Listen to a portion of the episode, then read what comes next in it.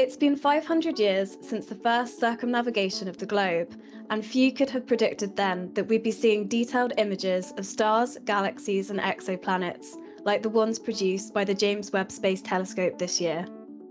This month, we're looking at what these recent discoveries mean to our understanding of the universe. Why should we all know about distant galaxies? How will this learning impact us? And what role will artificial intelligence and machine learning play in the wider field of astronomy in the coming years?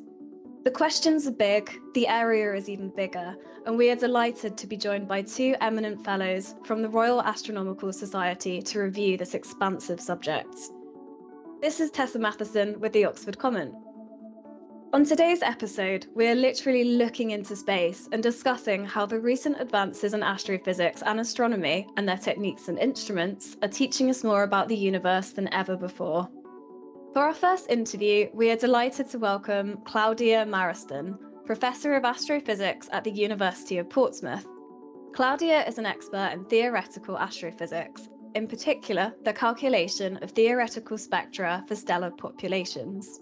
She was awarded the 2018 Eddington Medal of the Royal Astronomical Society for her work of outstanding merit in theoretical astrophysics and sits on the editorial board of the peer reviewed scientific journal Monthly Notices of the Royal Astronomical Society. So today I'm speaking to Claudia Maraston. Claudia, would you like to introduce yourself? Thank you, Tessa. Yes, as you said, I'm a professor of astrophysics. In particular, I specialize in studying the formation and evolution of galaxies from our local universe up to the dawn of time as the James Webb Space Telescope is trying to unveil exactly at our times. The Royal Astronomical Society has played a fundamental role in my career I've been awarded uh, the Eddington Medal of the Royal Astronomical Society for my work uh, uh, in theoretical astrophysics, and that has really uh, made a breakthrough in my careers. I'm very proud to say that I'm part of the uh, scientific editors uh, uh, board of the monthly notices of the Royal Astronomical Society, which is one of the leading journal for astrophysics worldwide. And that I, am very proud to be on this board since 2018. I'm also a fellow of the Royal Astronomical Society and participate into events that are held in London, in Burlington House, but also all around the world when there are conferences supported.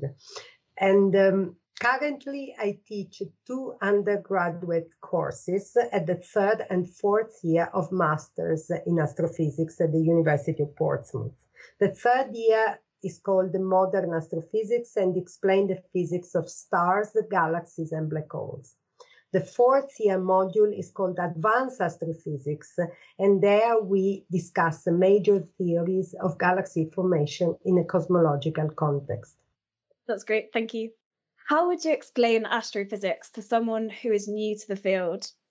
Yes. So, what I would say is that astrophysics is a most comprehensive and multidisciplinary science because by using all of the following the laws of physics, mathematics, chemistry, and computing, aims at explaining the formation and evolution of the components of the cosmos, such as stars, galaxies, black holes, but also of the universe as a whole.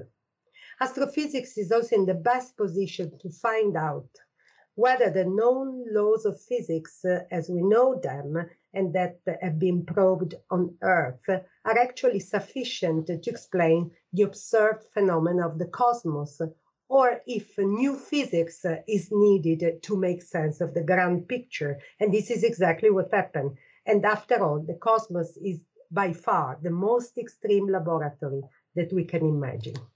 Fantastic, thank you. Is the speed of light to knowing and understanding astrophysics and its applications? So, the speed of light is really key. It enters the calculation of virtually every quantity in astrophysics. But let me start from our own star, from our parent star, the sun. The energy of the sun is calculated by using the famous Einstein equation, which converts matter into energy. And the proportionality is the speed of light to the square. If the speed of light changed, the energy from our star would change. And then galaxies emit light thanks to the billion of stars that, that they contain. And again, we use the speed of light as a fundamental ingredient to calculate the amount of energy and see structures in the universe. The speed of light is also crucial to understand how far in space and time structure and galaxies are located exactly because the speed of light has a finite value. So all in all, we cannot do any astrophysics without the speed of light. And if that value would change, the whole astrophysics would be affected. Thank you. So what is dark matter and have we always known of its existence? That's an excellent question. So dark matter is our way of explaining gravitational effects that we cannot associate to ordinary matter. Dark matter is something that uh, we feel is there but cannot be seen. Let me tell you, why is dark matter needed? Well, we notice, it was noticed that at the periphery of galaxies, where there is hardly any luminous star, yet the velocities of bodies in, the, in that darkness are high, as if there was some matter motivating and sustaining those velocity, but that matter is not associated to light. It happened 100 years ago that two astronomers provided the first indication and suggested that quite a, a sizable amount of matter could be in an invisible form. Jan Oort in 1932, by analyzing the pattern of velocity in our own Milky Way, noticed that these velocities, velocities were, were high. Fritz Zwicky in 1933, by um, analyzing a completely different environment, namely a large cluster of galaxies, which we call the Coma Galaxy, noticed that the energetics that he could associate to visible matter was insufficient to describe again the velocities of bodies in that cluster. But we need to acknowledge to have completely firm this concept an American scientist called Vera Rubin. She has analyzed all the spiral galaxies in the local universe and probed definitely that the velocities where the luminous matter is very low are high, as if there was something holding up this velocity. And it is thanks to Vera Rubin that we now, our generation, speaks about dark matter. But there is another problem that that is at the larger scales of the cosmos. After the Big Bang, when the universe is homogeneous and start to expand, there is not enough matter to start forming galaxies. The matter that we can associate to normal things is insufficient to explain the formation of even our own Milky Way and, as a consequence, also us. So, without invoking as much as 30% in an invisible form, we would not be able to make galaxies as we know. So, it is quite a dramatic and predominant intake and uh, I wish my generation would be able to finally understand what dark matter is. Fantastic, thank you. Are there any key elements of astrophysics that we should all know about? Yes, Tess, I would say we should know the life cycle of our parent star. Our sun is 4.5 billion years old, and it is uh, pretty much about uh, halfway through its own life. So we have still 4.5 billions of years uh, in front of us, after which the sun will first expand and become a red giant, for then shrinking down um, to the dimension of a dwarf, of a um, white dwarf. This makes it such that uh, the planetary system and life with it will not do not have an infinite lifespan in front of it, even if when we speak about billions of years, naturally, this is much larger than anything we can imagine. Also, we should know that our sun will not end up as a black hole, but in fact, as a, a universe um, white dwarf. The other thing I think we should know is what is our home galaxy and its place in the universe. We are positioned in the outskirts of a spiral arm of a normal spiral galaxy that is neither too big nor too small. It is really an ordinary spiral galaxy, as many others in the universe. We are not close to the central black hole, and we are also not in the far um, periphery of the galaxy. The other thing that I think we should know is how old is the universe, because this number is something that we astrophysicists determine with quite a good precision. And nowadays I can tell you that the universe is 13.67 billions of years old. And this means that it is quite ancient, but it has not always been there. We should also know that uh, in 2022, we know quite accurately the major components of the universe, although 90%, 95% of it is actually unknown. And so we know that the, the universe is made by roughly 5% of baryons, so ordinary matter, stars, galaxy, gas, dust, planets, and human beings. but then roughly 30% of dark matter roughly 70% of dark energy. These are the major components that we have now. Um, and the other important things for us uh, is to know where the elements, uh, the chemical elements that are familiar to us, where do they come from? We should know that shortly after the Big Bang, the universe is able to make hydrogen and helium and a few other things really in traces. However, carbon oxygen, magnesium, calcium, titanium, and all the rest come from the synthesis within stars.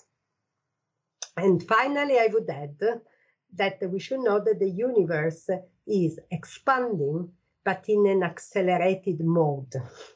This turned out to be discovered a bit less than 20 years ago uh, and made a dramatic turn up in what we think is the destiny of the universe. As we know it now, uh, it, the accelerated expansion is progressing, and we are looking into a big rip as the final end of the universe. Fantastic, thank you. It is said that the James Webb Space Telescope's cameras can look deep into space and far into the past. But what does this mean, and how does it do this? So, from the equations of Einstein's of relativity, 100 years ago, it turned out something again radical and fundamental that the space and time are actually connected, and time cannot be longer regarded as an absolute. And then came the speed of light that we discussed earlier. As light travels at a finite speed, and given the very large distances in the universe, that implies that when we collect the light from a distant object, that light will not testify of the object as it is now, but as it was when the light was emitted. In other words, the light transporting the information needs time to travel to us.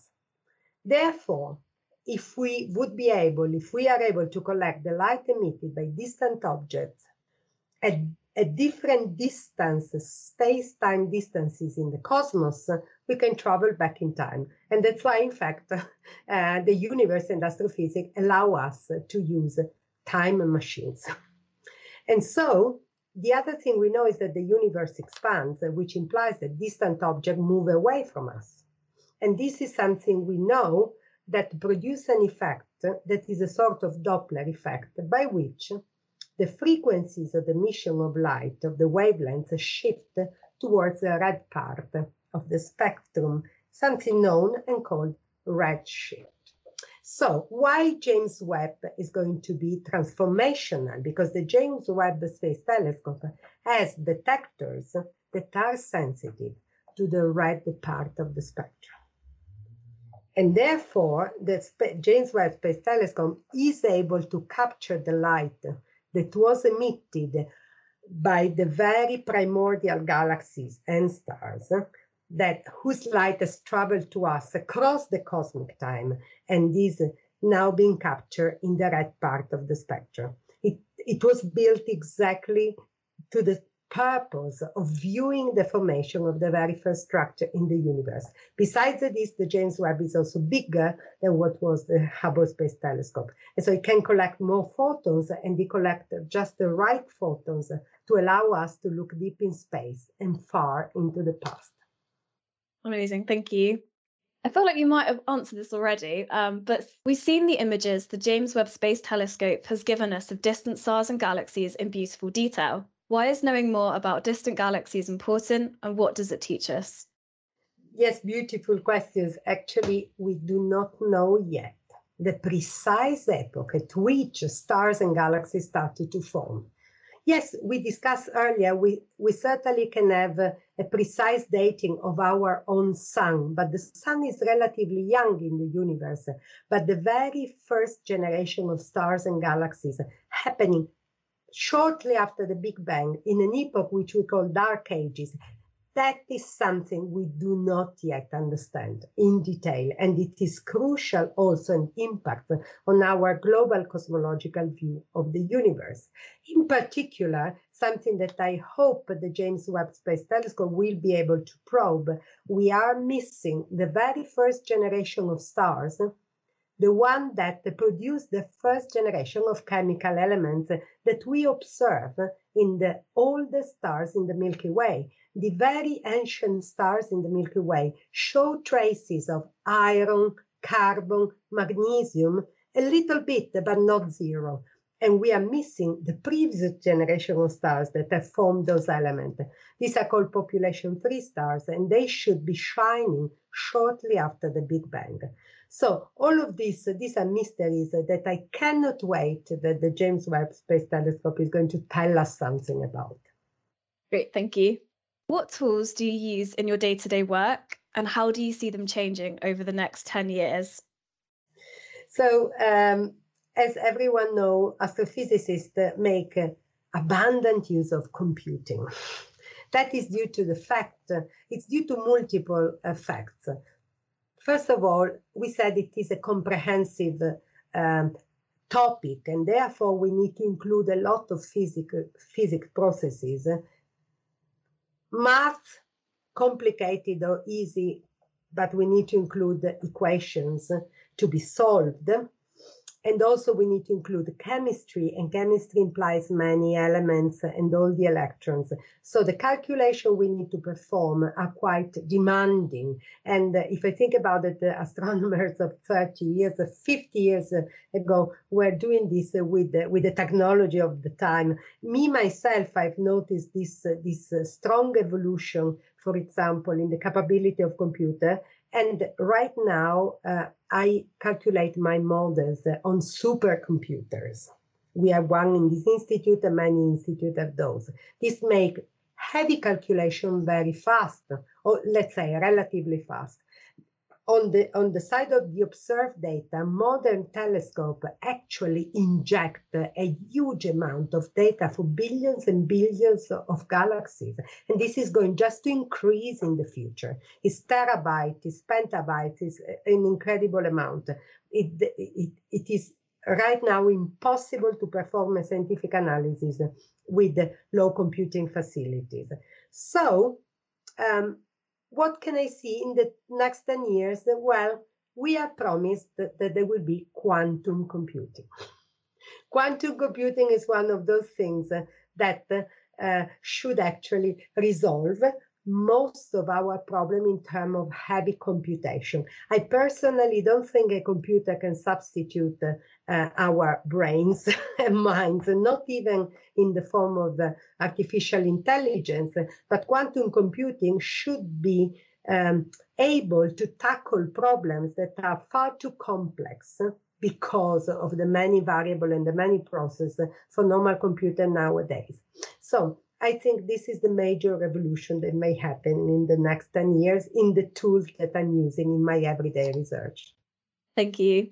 You were awarded the Royal Astronomical Society's Eddington Medal in 2018 for your work in theoretical astrophysics and are on the editorial board for the monthly notices of the Royal Astronomical Society Journal since 2018 also. What role does the RAS and MNRAS play in furthering or promoting the importance of academic research in this area?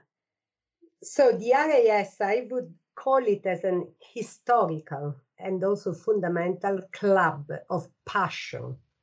It's really passion gluing people together, testifying and celebrating astrophysics, the people around it, and the discoveries since about two centuries. It's really a piece of history we cannot live without. The RAS collects academics, but also amateurs, everyone with an, an interest in space, and pays much attention to inclusivity and diversity. And the monthly notice is at the peak of the quality publication for scientific journal and is one of the leading astronomical journals. It was founded nearly 200 years ago, so it is really the oldest, the most historical with the past. For example, it is on the monthly notices that the fundamental papers by Arthur Eddington were published in 1920, and so I'm coming to the Eddington Medal. Arthur Eddington published this paper suggesting the source of the energy of the, of the sun was indeed nuclear fusion. Well before those equations were written clearly, and in the same paper, he would advocate the use of the same energy to support the needs, the energetic needs of our planet. And how timely are this paper exactly in the current situation? Those are beautiful papers that I strongly recommend everyone to read. And so it was really being myself a great fond of the clearness and crea- creative mind of Arthur Eddington. Uh, the award of the Eddington Medal really, as you say, made my day. it changed my life really forever because it gave me a sense of accomplishment and satisfaction in my profession. I, I often go and look at the Eddington, my medal, and I hold it in my hand, and it gives me motivation to go. So it was the medal I always wanted to get, and so I'm quite satisfied that this has happened. In the same year, as you said, uh, I was. Uh, um, honored to be invited to join the board of the editor of the Monthly Notices. But the work that I, I, I was able to engage with go is going really beyond my expectation. First of all, the board of scientific editors, assistant editors, the chief editor, and all the publisher makes a superb work environment where we all um, conversate and exchange opinion in a, in a really great atmosphere, I need to say. But also, being published since having published for 20 years in the same journal now i can see the new generation coming out with new publication and especially i keep touch with the, the latest discoveries and the latest opinion and i can actually make myself informed and keep myself informed every day. I can tell you that still when i get a paper assigned to me i avidly open it and read the abstract because i want to know what's what's new. So um, being an editor is a fantastic side of my profession. Thank you. So final question from me it feels like astrophysics is an area that will see much more growth to come in the future. What careers are available now to students of astrophysics? And do you see any specific growth areas for the future? Yes, very good question. Uh, certainly much different from my generation, where we thought that we study astrophysics and we will become an astronomer. And we had the image of the astronomers on top of mountains looking at the telescopes, in reality, student, students of astrophysics have really plenty of opportunities because the discipline is so comprehensive and open-minded. The study is challenging, and the tools we use are the most sophisticated ones for the simple reason that we have to deal with big data and large computer simulation. Our students at the end are of a unique, special sort. So the available careers are naturally the academic ones, but also research positions in industry in various fields where I see our students competing and winning positions over other type of degrees. And these fields span naturally data science, which is really nowadays much in vogue, climate research, energy research, and space technology. I would also add career in government and public services exactly because of the link between climate and global politics and the background in astrophysics. Also, certainly thanks to the development of the past two decades in which the RAS played a fundamental role, science communication, media, and public engagement is now a natural career opportunity for a degree in astrophysics. Last and not least, teaching in secondary school and preparing and motivating the next generation of scientists is something I would say students of astrophysics can do at best. Regarding the growth areas that you mentioned, um, data science, artificial intelligence, and quantum computing are the things we are discussing right now. And I think the students will have a future with those.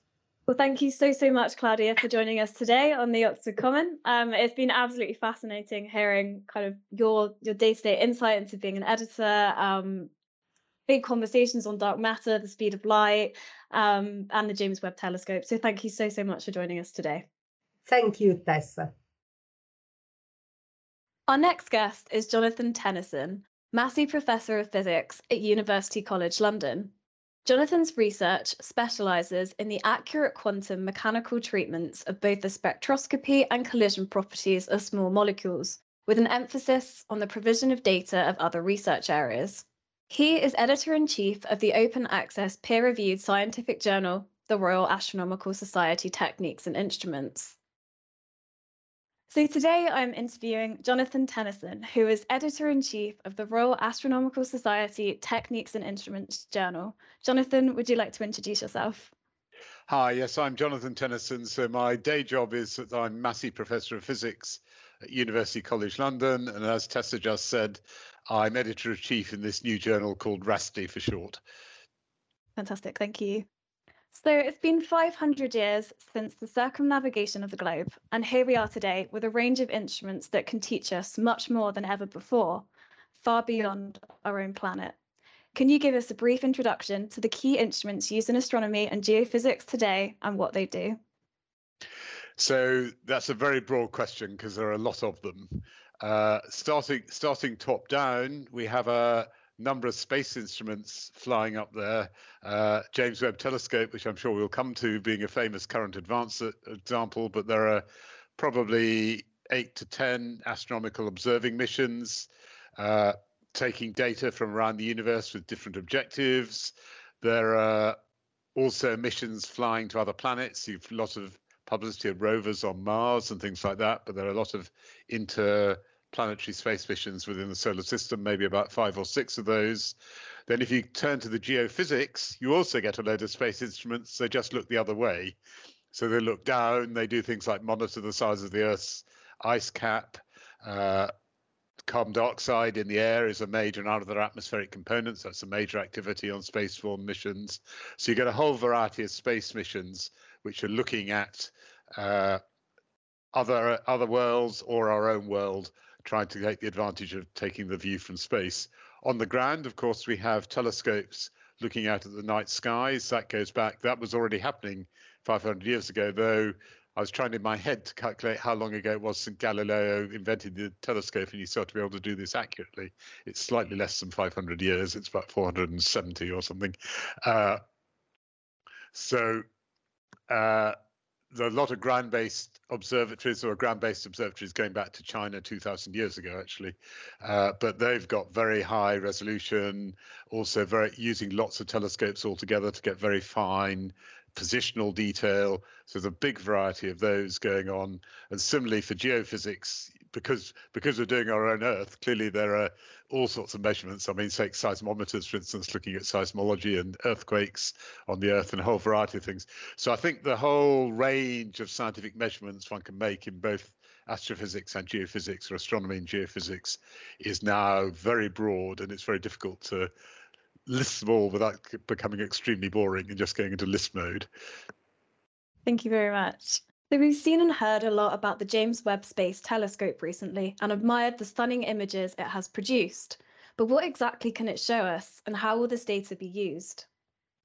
So again, James Webb is a very versatile instrument. So it's like Hubble Space Telescope. It's designed as a general telescope. So there is no single answer to your question. It'll be used for a lot of different things.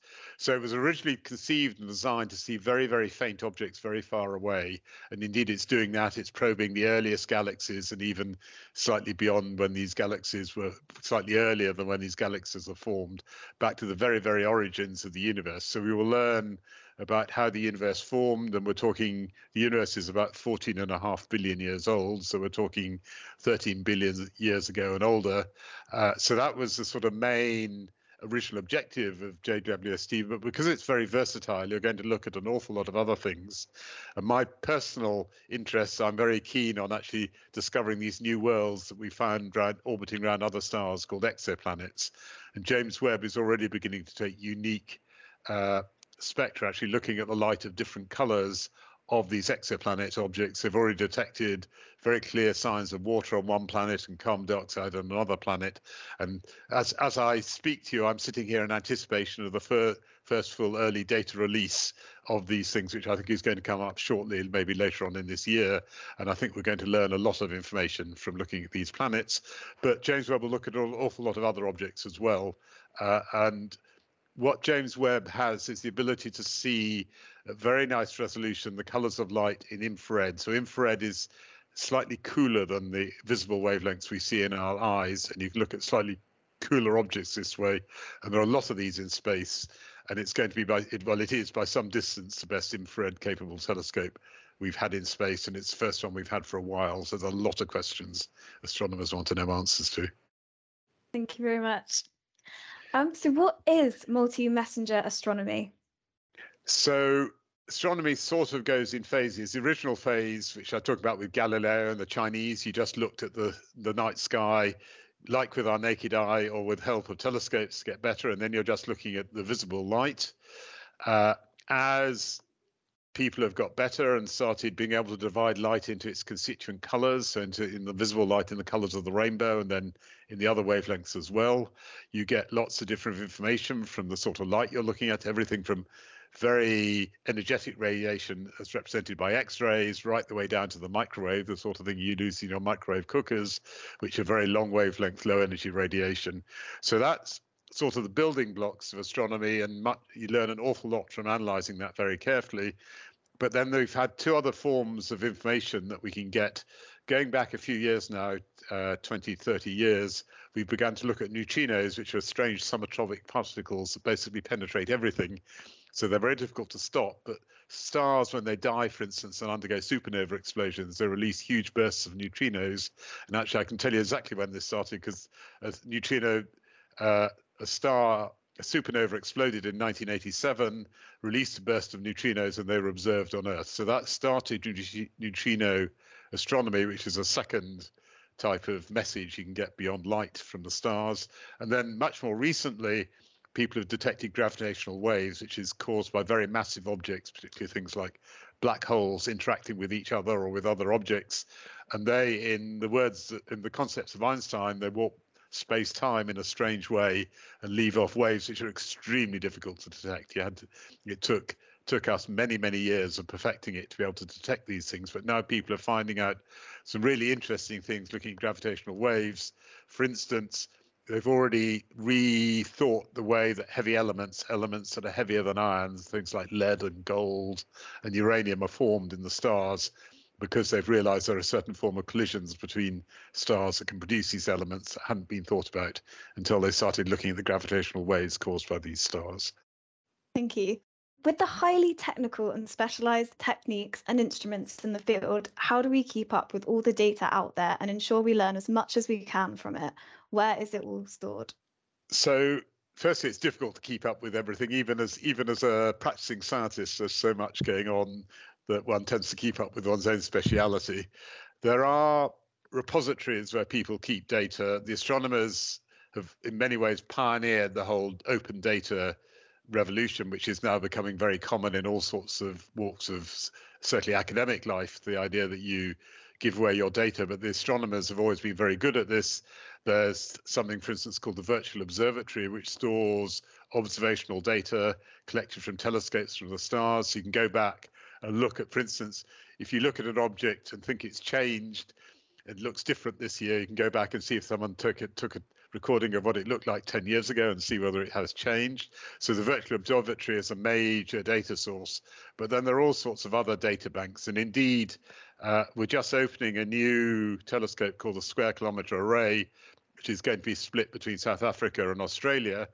And this is going to produce as much data as the whole internet was doing about 15 years ago. So storing that data is going to be a huge challenge and something that people are working on very hard. It will have its own private repository. James Webb Telescope, as he said, is very much on an open data policy. The data is made available to people as early as possible, but that's again being stored in a specialist archive put together by the institute that's running the telescope. So the answer is there are quite a variety of different data repositories, but there is a big commitment to making the data as widely available and usable as possible. Yeah, that's a lot of data. um, which technique has given us the biggest advancement to where we are today? I'm a big fan of a technique called spectroscopy, and spectroscopy involves separating the light into its colors so you get a lot of individual information as a function of the color of the light. So if you go back 200 or so years, astronomers found a way of measuring the distance to the stars around us using so-called parallax. What they did was to take a position of the star and then six months later retake the position. And knowing the orbit of the Earth around the sun, they could measure the distance to the star they were looking at. And they were shocked. They were really shocked at the result because the stars were so, so far away. Now, we all know that now because it's become part of our culture, but at the time it was very surprising. And uh, logical positive philosopher called Auguste Comte made an interesting pronouncement. We would never know what the stars were made of because we were thinking they were so far away we'd never get there. This turns out to be completely wrong because using spectroscopy, we can analyze the light from the stars in exquisite detail and work out the atomic composition of the stars to, to very fine level of accuracy. So the result is we actually know much more about the composition of stars on the other side of our galaxy that we know about the center of our own Earth, where we for which we can't do spectroscopy. So it's very interesting that we can look at the universe around us as this exquisite detail and find out things actually we don't know about the Earth we're standing on. Thank you. Where do you see the future for artificial intelligence and machine learning in the wider astronomy field? So machine learning is already widely being used in astronomy so uh, to give give you give you an example, one of my colleagues was very heavily involved in a project called DESI, Dark Energy Survey, and this took spectra, so the colors of light from many millions of galaxies, and each of those galaxies is a treasure mine of information, but that's too much information for one person to go and look through. So you get your machines to go through and mine it and build up pictures, find out the outliers, pick up the norm. That sort of activity, as the amount of data we get coming in is increasing, that sort of activity is just going to increase and increase and increase because the sort of volumes of data I already mentioned with SKA, for example, are simply too much for human beings to pick over piece by piece. So you need all the help you can get from machines who can do the work for you, can fit things, can understand things, can parameterize things.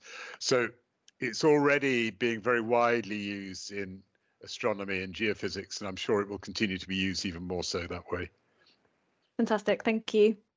As part of the Transform to Open Science, or TOPS program, NASA has declared 2023 to be the year of open science. What is open science? So there's long been, uh, or fairly long been, something called open data, which is called fair data, which means findable, accessible, interoperable, and reproducible. And the idea is that science should not just be correct, it should be shown to be correct, and other people can redo your results, re reproduce them. Otherwise, we don't really know what is being done incorrect is correct. And the whole TOPS concept is not just to make that for data, to make that to all aspects of science. And in fact, the journal that I've helped launch this year, RASTI, is very much dedicated to fulfilling that agenda because the a lot of journals what they're dedicated to is carrying very exciting scientific results, and clearly that's very important. But sometimes justifying exactly all the steps that go to make that results, either the, how you built the instruments or the computer codes you ran or the data, the machine learning algorithms you're running. These things are very complicated all in their own right. And what we want to do is capture all that so that people can actually completely reproduce all results. And I think it's extremely important you go down this route as science gets bigger and bigger, underpinning nearly all activities of, of society. It also gets more specialized. You have to take a lot on trust that what people are doing is correct, and you want to make sure that you really can prove it's correct. So if you get some result that seems somehow odd or uh, not quite believable, you can go where you can reproduce it, you can check it's correct. And this is an important part of the scientific methods. So this idea of having this TOPS program is absolutely has my full support. That's great, thank you. So who is leading the race in astronomy and geophysics? Are there any regions that show increased activity, unexpected, or big advances? So up until maybe five years ago, there were essentially NASA, the European Space Agency, probably JAXA in Japan, and then suddenly over the last few years, there's been a whole outburst of other countries with space agencies doing space missions. Particularly active is China, who have some very interesting space missions. They've also built some really world-leading telescopes, uh, so that if you're going to say where, who is coming up very fast, uh, ha one has to say China to start off with, and that's probably true if you'd asked me the same question about a lot of other scientific areas as well, because they're putting a tremendous investment into science. They have a lot of talented scientists, and they're clearly becoming major world players. But an awful lot of other countries are also getting into the into the space race. So Saudi Arabia, India. I don't want to name them all because I won't list them all.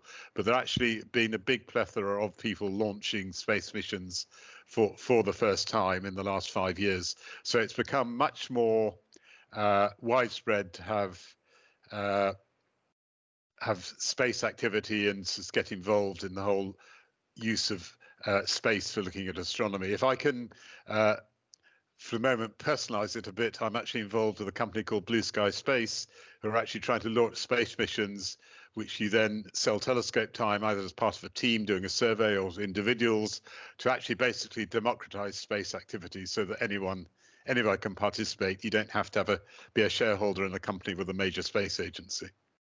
Perfect, thank you.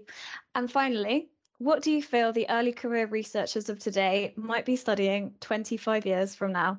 So I hope 25 years from now, just talking about my so my personal uh, favorite topic in astrophysics is exoplanets. I think 25 years from now, I hope we will have discovered planets which not only are habitable that show signs of having life on them, and I hope that we'll actually be beginnings of studying maybe versions of the early Earth or even late Earth with with different stages of civilizations and different stages of life on it. I mean, I think that's a fascinating topic, which will really capture people outside the scientific area in terms of what it means in the public. Now, that is one area we still have lots of unanswered questions about how the universe universe started, how that links to fundamental particle physics and the fundamentals of our uh, of the whole makeup of the, the worlds as we know it, matter and everything.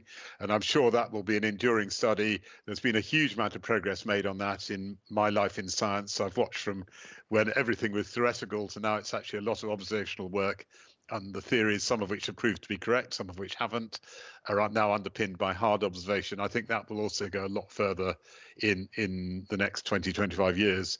And of course, the James Webb Telescope is underpinning a lot of advan those advances on both sides. I don't think James Webb will discover a planet which firmly has life on it but it may give us some pointers in that direction. It will help us look deeper into the universe. What kind of pointers of life could that include? So there's a whole discussion of what on a topic which is called biosignatures, which how you mm-hmm. detect life. And if I take this back to its very basics, there was a American planetary astronomer Carl Sagan who's died something like 25 years ago. Was very imaginative, and one of the things he got NASA to do when uh, the Galileo mission was going to Jupiter in the very late 1970s was to turn all the instruments on Galileo back on Earth and say, if we look at Earth from a long distance away, how do we can tell there's life on it? And the answer, I mean, now is accepted, but I think at the time was quite surprising was that they saw a lot of methane in the Earth's atmosphere, which, as you know, is full of oxygen.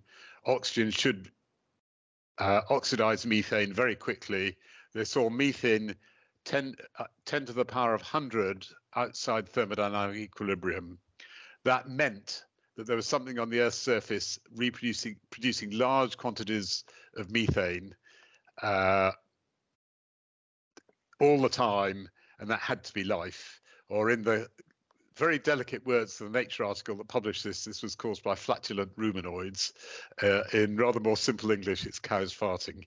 Uh, so looking for these sort of non-equilibrium behavior in atmosphere is the first sign.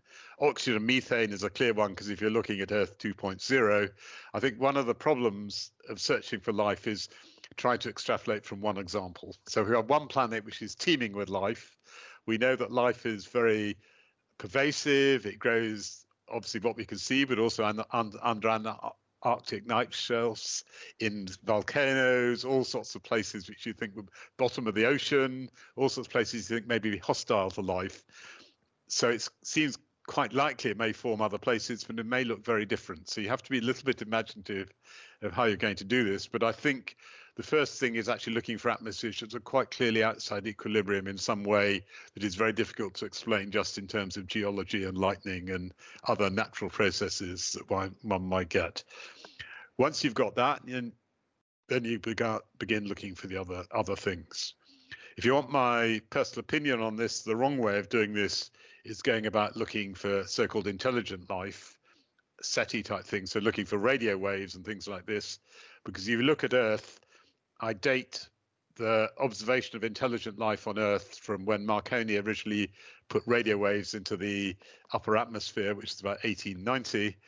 Uh, yet the Earth is four four and a half billion years old. So we're talking 120 years out of four billion years. It's a pretty poor ratio statistically. In that four billion years, probably there were signs, other signs of life for half that time, two and a half billion years. So you're much better looking for the two and a half billion years ratio for the what I what I call is the search for extraterrestrial unintelligence. And then once you've got that, then you can ask questions. Then you can say, is this planet giving out radio waves? Is other things happening? But I think the first thing you want to do is identify places of interest that may have life on them. That's great. Thank you so much. Well, thank you so so much for joining us today, Jonathan. That was absolutely fascinating. Um, it's yeah, it's been an absolute pleasure speaking to you today. Okay, thank you. We would like to thank Professor Claudia Maraston and Professor Jonathan Tennyson for joining us on today's episode. Please check out our show notes on the OUP blog for a recommended reading list exploring just a few of the topics we discussed today. This is the last episode of the Oxford Comment in 2022. We will be back with a new episode on the last Tuesday of January 2023. In the meantime, be sure to follow Oxford Academic on Facebook, Twitter, SoundCloud, and YouTube, and please do subscribe to the Oxford Comment wherever you regularly listen to podcasts, including Apple, Google, and Spotify. Lastly, we want to thank the crew of the Oxford Comment for their assistance on today's episode. Episode 78 was produced by Stephen Filippi and Hamali Ruperstinger. This is Tessa Matheson. Thank you for listening.